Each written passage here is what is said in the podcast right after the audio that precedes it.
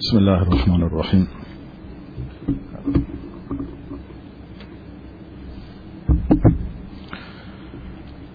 بسم الله الرحمن الرحیم الحمد لله والصلاة والسلام على رسول الله وعلى آله وصحبه ومن تبعهم بإحسان إلى يوم الدين.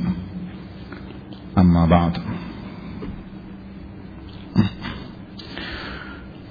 نظری دیگر می افکنیم بر آیات مبارکه قرآن و جایگاه و منزلت یاران پیامبر صلی الله علیه وسلم را از قرآن و دیدگاه آیات قرآن بررسی می کنیم وجود این آیات در قرآن در واقع مهر تأییدی است بر صداقت و ایمان و پاکی و اخلاص یاران پیامبر صلی الله علیه وسلم. مدرکی است بسیار معتبر. گواهینامه است بسیار والا و ارزنده و ارزشمند. اگر در دنیای امروز شخصی از یکی از دانشگاه های معتبر دنیا مدرک و گواهینامه دریافت بکند و بعد ادهی بگویم که این مدرک و گواهینامه هیچ اعتباری ندارد شما چی می‌گویید درباره آن حال از بالاترین دانشگاه به استادی محمد مصطفی صلی الله علیه و سلم اشخاصی از این دانشگاه فارغ و تحصیل می شوند با مدرکی بسیار معتبر. اون هم مدرکی که خداوند زیرش امضا کرده است. به مهر و تأیید پروردگار رسیده است. و خداوند این مدرک معتبر را در قرآن و در یک کتابی جاویدان درباره یاران پیامبرش به آنها عطا کرده است در واقع. که جرأت می کند بگوید که این مدرک اعتباری ندارد و این حرف ها درباره یاران پیامبر صلی الله علیه وسلم اونها را تزکیه نمی کند به اونها ارزش و بها نمی دهد و این مدرک اونها فاقد اعتبار است.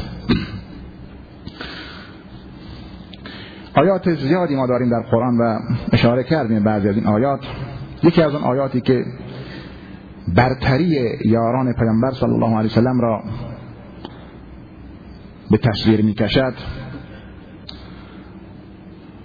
اون آیه مبارکه سوره آل عمران است که گرچه برخی این آیه را درباره کل امت بیان می کنند درست است می توان این آیه را تعمیم داد.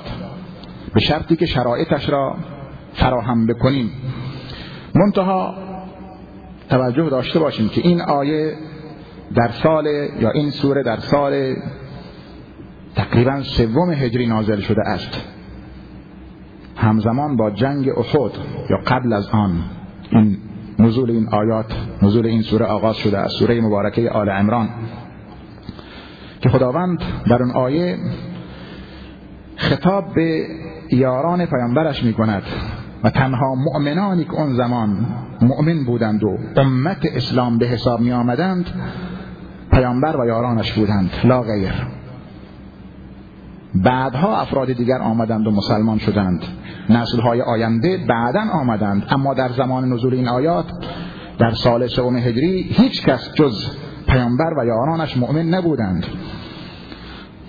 جز مؤمنان و امت به حساب نمی آمدند پس امت یک عده معدودی بود عده مشخص از پیامبر صلی الله علیه وسلم و یارانش. خداوند خطاب به این جمع میفرماید کنتم خیر امت اخرجت للناس تأمرون بالمعروف و تنهون عن المنکر و تؤمنون بالله. شما بهترین امتی هستید که برای مردم خارج شده ان این امت. بهترین امتی هستید که برای مردم خارج شده است. یعنی خداوند این امت را برای همه انسان ها و برای همه مردم معرفی می کند یاران پیامبرش را که امت اسلامی را در اون زمان تشکیل می‌دادند. تأمرون بالمعروف و تنهون عن المنکر و تؤمنون بالله.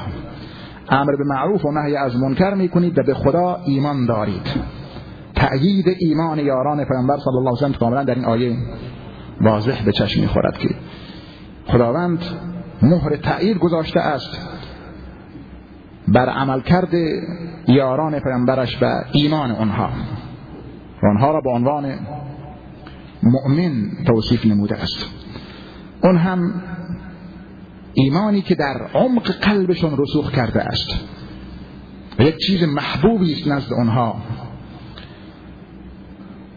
در آیه دیگر در سوره مبارکه حجرات خداوند خطاب به یاران پیامبرش میفرماید و علمو ان فیکم رسول الله.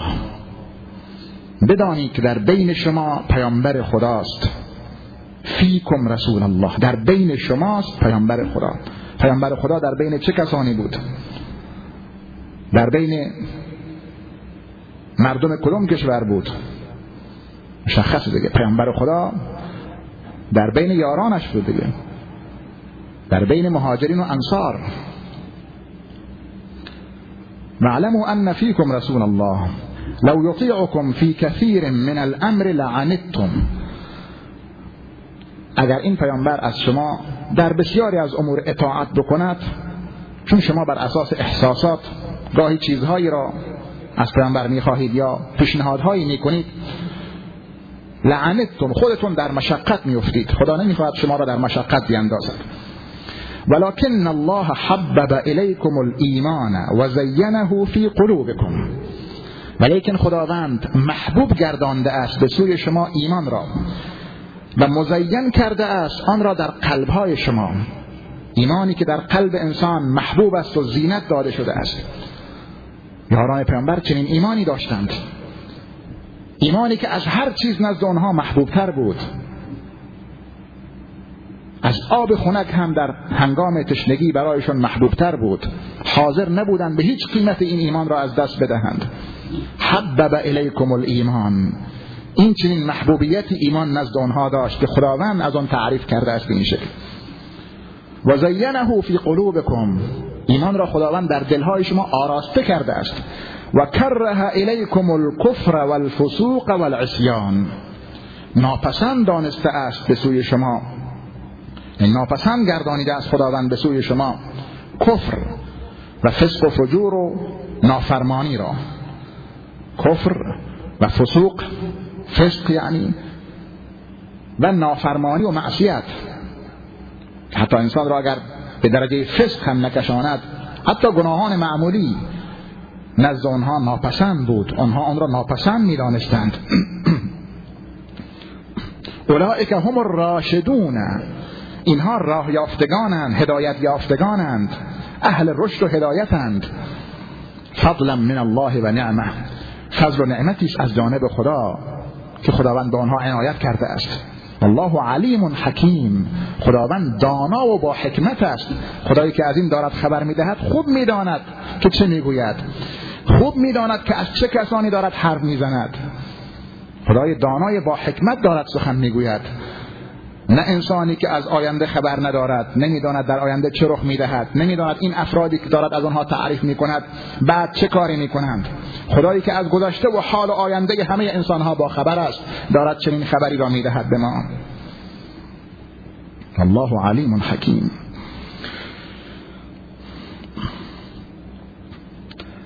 در جای دیگر خداوند یاران پیامبرش را به این صورت توصیف می‌کند. لكن الرسول والذين آمنوا معه جاهدوا بأموالهم وأنفسهم. أولئك لهم الخيرات وأولئك هم المفلحون.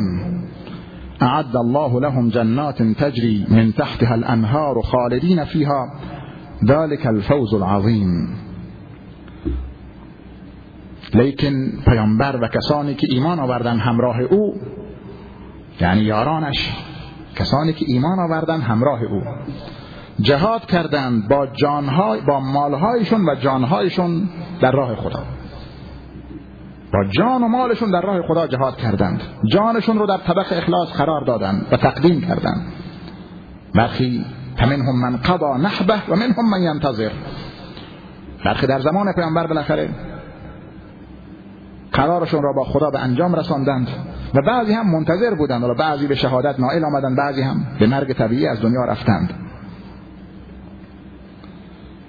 با جان و مالشون پس اینها در راه خدا جهاد کردن اولا. و اولئک لهم الخیرات. و آنها خیرات و خوبی ها برای آنهاست. همه نیکی ها برای آنهاست. و اولئک هم المفلحون آنها رستگارانند خداوند دارد تمام خیرات و خوبی ها را تخصیص می‌دهد به یاران پیامبرش. اولئک لهم الخیرات الخیرات به الف لام. دال بر عموم است. همه خیر و خوبی ها را آنها با خود بردند. تمام خیر و خوبی ها به آنها اختصاص داده شده است و در آنها جمع شده است و آنها خود رستگارانند. اعد الله لهم جنات تجری من تحتها الانهار خالدین فیها ذلك الفوز العظیم خداوند برایشون باغهایی را تدارک دیده است در بهشت که از زیر آن نهرها جاری است جاویدانند در آن و این کامیابی بزرگی است. این هم باز از آیاتی است که در رابطه با یاران پیامبر صلی الله علیه و کاملا وصف حال اونها را برای ما توصیف می کند همچنین از آیاتی که در این رابطه از فضیلت یاران پیامبر سخن می‌گوید آیات مبارکه سوره حشر هست. خداوند از یاران پیامبرش اعلام خوشنودی و رضایت نموده است. و اینکه آنها پیامبرش را خدا و پیامبرش را نصرت می‌دهند و اینکه آنها صادق و راستگو هستند.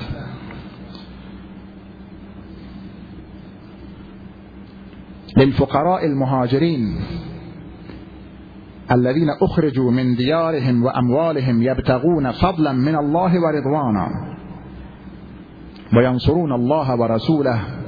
اولئك هم الصادقون. اموال غنیمت یا اموال فیع به این افراد تعلق دارد. برای فقرای مهاجرین است. ما اینجا کار داریم که ایلام به چه مربوط است؟ و چه چیزی به آنها تعلق دارد تعلق می‌گیرد؟ آن چیزی که منظور است اوصاف اینهاست که مهاجرین را مخصوصا فقرای مهاجرین را خداوند به چه صورت توصیف نموده است؟ للفقراء المهاجرین الذين اخرجوا من ديارهم و يبتغون فضلا من الله و رضوانه برای فقرای مهاجرین که از خانه و کاشانهشون و از اموالشون اخراج شدند بیرون کرده شدند از مکه یعنی و خانه و کاشانه خود را و دار و ندار خود را آنجا رها کردند. یبتغون فضلا من الله و رضوانه. اونها در جستجوی فضل و خوشنودی خدا هستند. میطلبند فضل و خوشنودی خدا را. و ینصرون الله و رسوله. خدا و رسولش را نصرت می‌دهند. اولئک هم الصادقون. اونها صادقانن راستگو هستند. خداوند صدق و راستگوی اونها را دارد به این صورت بیان می‌کند. وقتی اینها خدا و رسول را نصرت می‌دهند اون نصرتی که در واقع از جانب خداست و اینها دارند. نصرت نصرتی را فراهم می‌کنند که خدا هم این نصرت را از جانب خودش نازل می‌کند. بعد میفرماید والذین تبوأوا الدار والایمان من قبلهم يحبون من هاجر الیهم ولا يجدون في صدورهم حاجة مما اوتوا. ويؤثرون على انفسهم ولو كان بهم خصاصه ومن يوق شح نفسه فاولئك هم المفلحون. قوم دیگر را خداوند بیان می کند بعد از بیان مهاجرین می رود به سراغ انصار. انصاری که در مدینه بودند اهل مدینه. والذین تبوأوا الدار والایمان من قبلهم. اونهایی که جا گرفتند در سرای در سرا و ایمان یعنی در مدینه و در ایمان جا گرفتند. در خانه و در ایمان جا گرفتند که منظور اینجا منظور از ایمان شهر مدینه است. یعنی این دار شهر مدینه است و ایمان هم بیانگر این است که آنها در ایمان جا گرفته بودند. گویا ایمان ظرفی است که آنها در آن قرار داشتند و به آنها احاطه کرده از ایمان. من قبلهم قبل از اینها در خانه و در ایمان در دار مدینه و در ایمان اینها جا گرفتن قبل از اینکه مهاجرین بیایند. یحبون من هاجر الیهم. وصف آنها این است که دوست دارند. کسانی را که به سوی آنها هجرت کردند. یعنی مهاجرین را دوست دارند. ولا یجدون فی صدور فی صدورهم حاجتا مما اوتو هیچ حاجت و نیازی از آنچه که به آنها داده شده است در دلشون احساس نمی یعنی دل نبستند به آنچه که دارند از اموال دنیا و حاضرند هر چه که دارند در اختیار مهاجرین قرار بدهند. و یؤثرون علی انفسهم ولو کان بهم خصاصه. ترجیح می‌دهند دیگران را بر خودشون ایثار می‌کنند. هرچند خودشون گرسنه باشند. و من یوق شح نفسه فاولئک هم المفلحون. هر کس از شح یعنی از اون حرس و بخل درونی خودش نگه داشته شد رستگار است. ببینید تربیت پیامبر صلی الله علیه وسلم نسبت به یاران خودش به چه مرحله رسیده است؟ به چون مرحله ای که انسان حاضر است از همه چیز خودش بگذرد از غذای خودش بگذرد برای دیگران برای اینکه برادران دینیش شیر بشوند. حالا مثالی را که در سبب نزول این آیه آمده است بشنوید بعد خودتون قضاوت بکنید. این موردی که جریانی در زمان پیامبر صلی الله علیه وسلم اتفاق افتاده است و به عنوان سبب نزول همین آیه ذکر می شود معمولا. شخصی آمد به نزد پیامبر صلی الله علیه وسلم و از شدت گرسنگی به نزد آن حضرت شکوه داشت مینالید. از شدت گرسنگی انسان فقیر و گرسنه بود. انسان بسیار بیچاره و بدبخت. رسول اکرم صلی الله علیه وسلم دلش به حال اون شخص سوخت و خواست به هر نحوی بالاخره غذایی به او بدهد. فرستاد به خانه. شخصی را فرستاد که غذایی هست در منزل.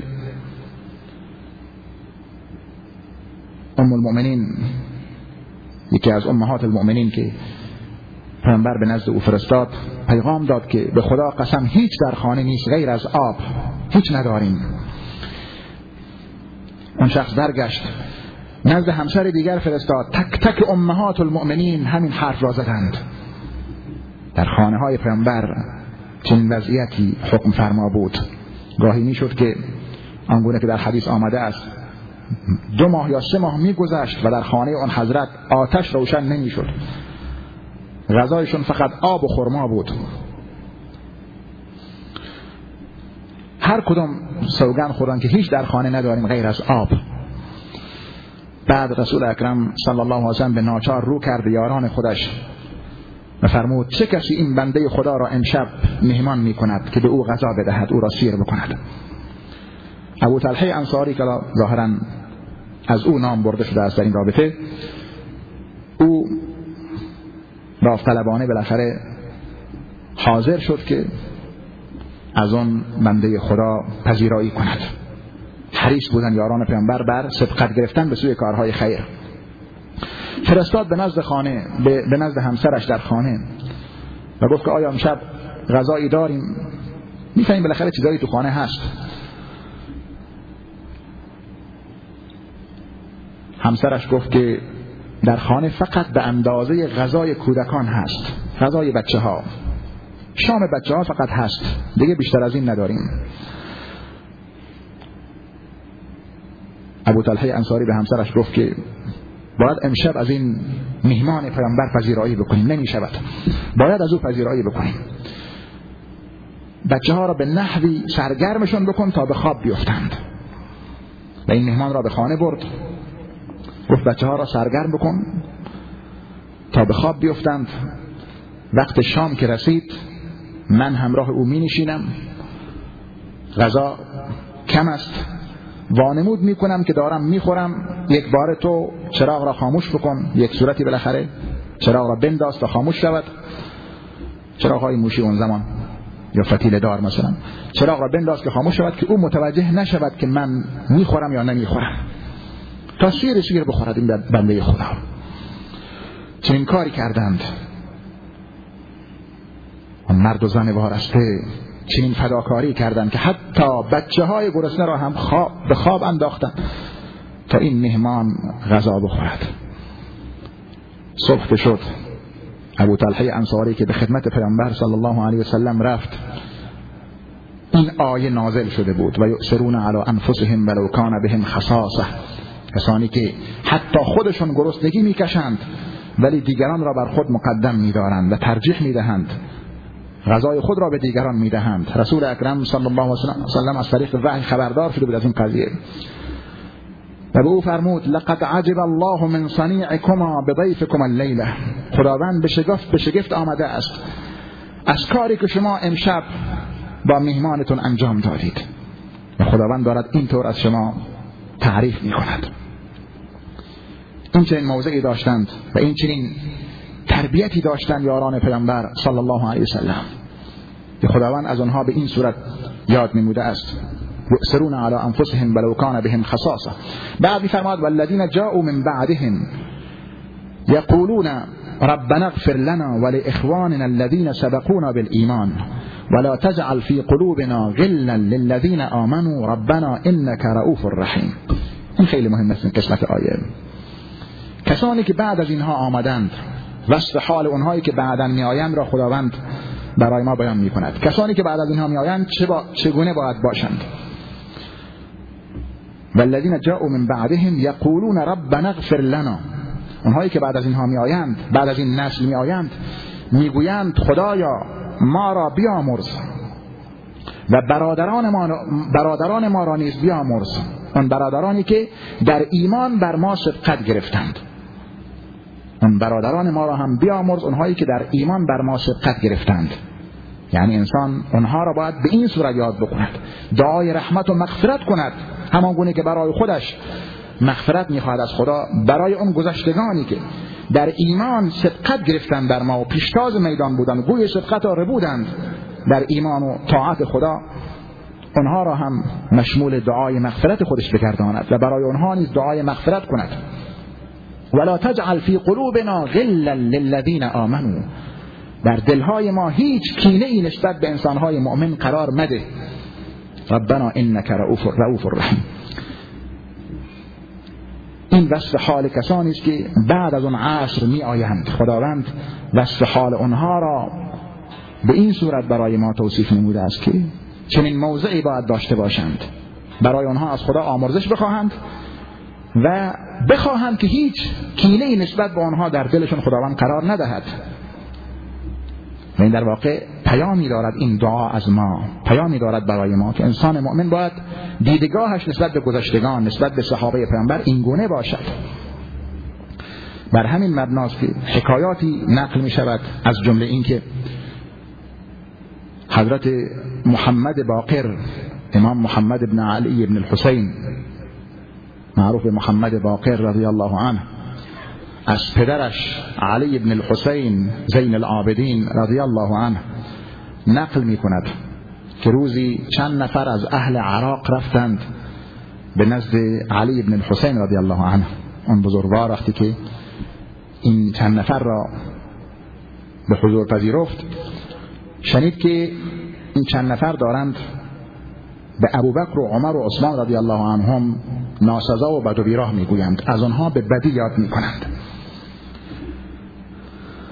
از اونها سوال کرد گفت که آیا شما جز مهاجرین هستید که خداوند اون گونه دربارهشون فرموده است للفقراء المهاجرین الذين اخرجوا من دیارهم. جز مهاجرین هستید شما؟ گفتن نه ما که جز اونها نمی‌توانیم باشیم. گفت آیا پس شما جز انصار هستید؟ والذین تبوأوا الدار والایمان من قبلهم يحبون من هاجر الیهم. گفتن نه ما جز انصار هم نیستیم. گفت شما خودتون گفتید که نه مهاجرین هستید نه انصار هستید. من هم شهادت می‌دهم که شما گروه سوم هم نیستید. والذین جاءوا من بعدهم يحبون يقولون ربنا اغفر لنا ولاخواننا الذين سبقونا بالایمان. من شهادت می‌دهم که شما سومی هم نمی‌توانید باشید. چون خداوند کسانی را که غیر از مهاجرین و انصار باشند به این صورت توصیف نموده است که چنین موضعی باید داشته باشند. برای آنها دعای رحمت بکنند دعای مغفرت بکنند. نه اینکه آنها را ناسزا بگویند.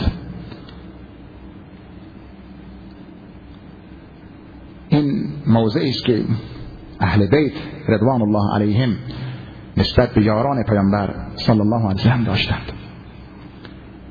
و اخلاصی که نسبت به آنها داشتند و محبتی که نسبت به آنها داشتند. آیه دیگر در سوره مبارکه توبه خداوند از یاران پیامبرش به این صورت یاد می کند لقد تاب الله على النبي والمهاجرين والأنصار الذين اتبعوه في ساعة العسرة من بعد ما كاد يزيغ قلوب فريق منهم ثم تاب عليهم. إنه بهم رؤوف رحیم یقینا خداوند پذیرفت توبه پیامبر و مهاجرین و انصار را. و رجوع کرد به سوی آنها. توبه آنها را پذیرفت. یعنی کسانی که خداوند با رحمت خودش به سوی آنها رجوع کرده است. تابه از جانب خداوند یعنی رجوع خدا با مغفرت و رحمتش به سوی بندگانش.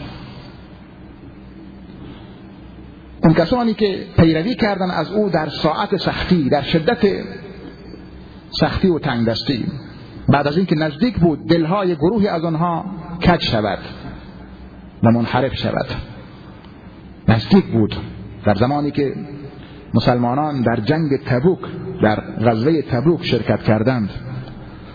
در سال نهم هجری در غزوه تبوک حرکتی بسیار سخت بود. بسیار ایمان قوی می‌خواست. به همین خاطر هم منافقین ده زیادشون تخلف کردند. و حتی برخی از مؤمنان هم جا ماندند. یعنی سهلنگاری کردن در نهایت جا موندن. ادای اندکشون دو سه نفر. وضعیت خیلی وضعیت بحرانی بود. در گرمای تابستان. موقعی که زمان برداشت محصول بود. زمان چیدن خرما. و هیچ کاری غیر از این نداشتن اونها. هیچ شغلی نداشتن. هیچ درآمدی نداشتن. غیر از نخلستان هایی که در هنگام چشمشون به این بود که بالاخره موقع برداشت اون فرا برسد. در ایام تابستان موقع برداشت محصول یک باره ندای حرکت سر داده می شود. به سوی غزوه اون هم مسافتی بسیار طولانی در تبوک دو هزار کیلومتر اون طرفتر در سمت شمال به شمال غربی مدینه. که پیامبر علیه السلام مقصد رو هم براشون بیان کرد از همون اول. دو هزار کیلومتر رفتم. یعنی یک ماه مسافت رفتم و یک ماه برگشت. حداقل یک ماه هم اونجا باید باشم دیگه. و واقعا هم موندن اونجا. دو سه ماه اونها مجبور باشند از شهر و دیارشون خارج بشوند. بسیار سخت بود. ولی یاران پیامبر علیه السلام حرکت کردند. همراه پیامبر صلی الله علیه وسلم و خداوند این آیه را دربارهشون نازل کرد. چند نفر بودند؟ 17 نفر بودند همراه پیامبر رفتند. حداقل تعدادی که گفته شده است درباره یاران پیامبر سی هزار نفرند بعضی گفتن چل هزار نفر بعضی گفتن هفتاد هزار نفر. اختلافی در بین اهل سیرت. حداقل عددی که گفته شده است سی هزار نفر. در رکاب پیامبر صلی الله علیه و حرکت کردن به سوی تبوک. و خداوند این آیه رو درباره ایشون در سوره توبه نازل کرد. که خداوند رجوع کرد به سوی پیامبر و مهاجرین انصار با رحمت و مغفرت خودش. انه بهم رؤوف الرحیم. خداوند نسبت به آنها مهربان و با رحم است.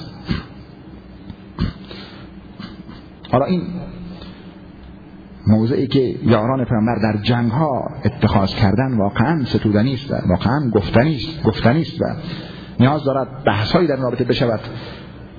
کافی اشاره بکنیم به جنگ بدر. که ظاهرا امشب 17 رمضان مناسبت جنگ بدر است. 17 رمضان واقع جنگ بدر در سال دوم هجری جمعه 17 رمضان اتفاق افتاده است. جنگ بدری که خداوند مؤمنان را در آن نصرت داد. جنگ بدری که اونقدر مهم بود. کسانی که در این جنگ حضور داشتند. رسول اکرم صلی الله علیه و سلم دربارشون فرموده است که خداوند به اینها گفته است اعملوا ما شئتم فقط غفرت لكم هر کاری می‌خواهید بکنید من شما را بخشیدم. اینقدر فضیلت داشتن اصحاب بدر. باز در حدیث آمده در صحیح مسلم که لا يدخل النار احد شهد بدرا والحدیبیه.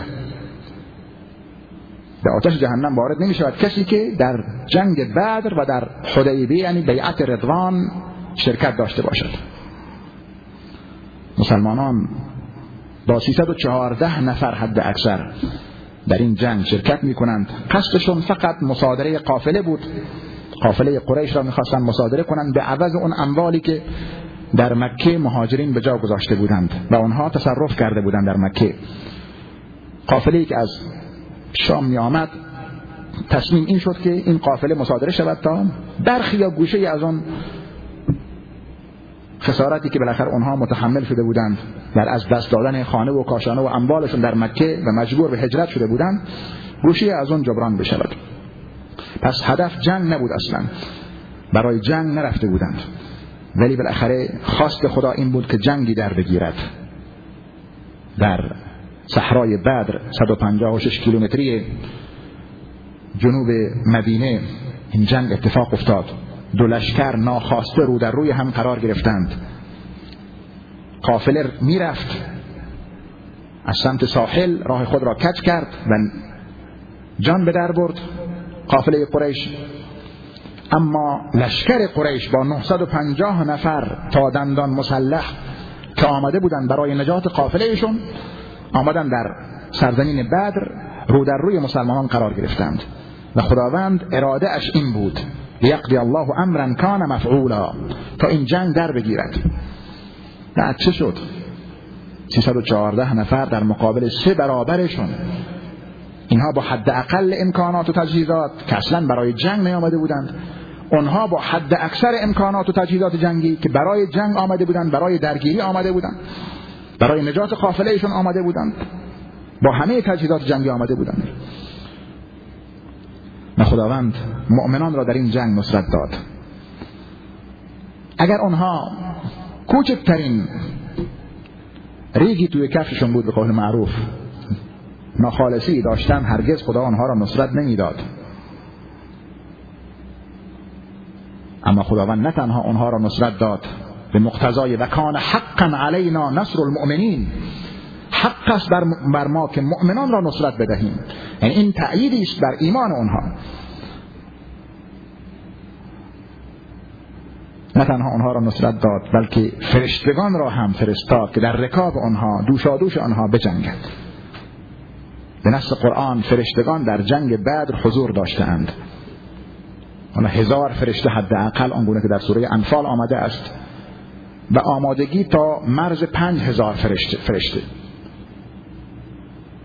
سه هزار و پنج هزار در سوره آل امران از اون یاد شده است اما هزار فرشته حداقل مردفین پشت سر هر جنگجو از مسلمانان وجود داشتند و دوشادوش آنها می جنگیدند و مشرکین و پرست را تارمار کردند آنها را به شکست بسیار سختی وادار کردند.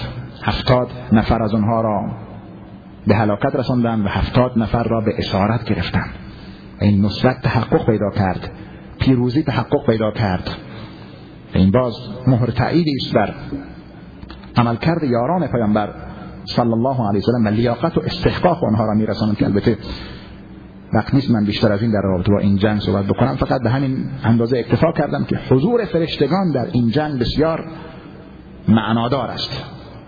معنای بسیار عمیق در آن هست نشان دهنده تأیید مطلق پروردگار نسبت به پیامبر و یارانش هست در اون زمانی که این جنگ در گرفت. و آخر دعوانا ان الحمد لله رب العالمین.